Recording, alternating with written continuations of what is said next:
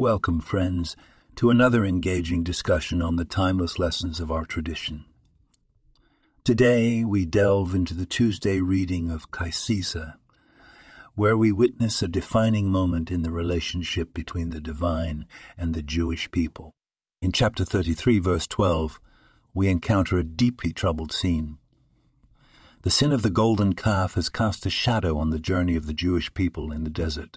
The divine presence which had been their guide and protector is now in question as God expresses the intention to send an angel instead.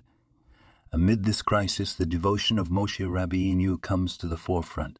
His argument and passionate plea are not merely for forgiveness, but for a restoration of the unique bond between God and Israel. Moshe's insistence, I want the Jewish people to be your people, is a profound declaration of commitment and faith in the potential of his nation. This conversation between Moshe and the divine is a testament to the power of leadership and the unyielding spirit of advocacy. It teaches us the importance of standing up for one's community, acknowledging faults, and seeking a path to forgiveness and distinction among the nations. The result is a lesson in hope and redemption.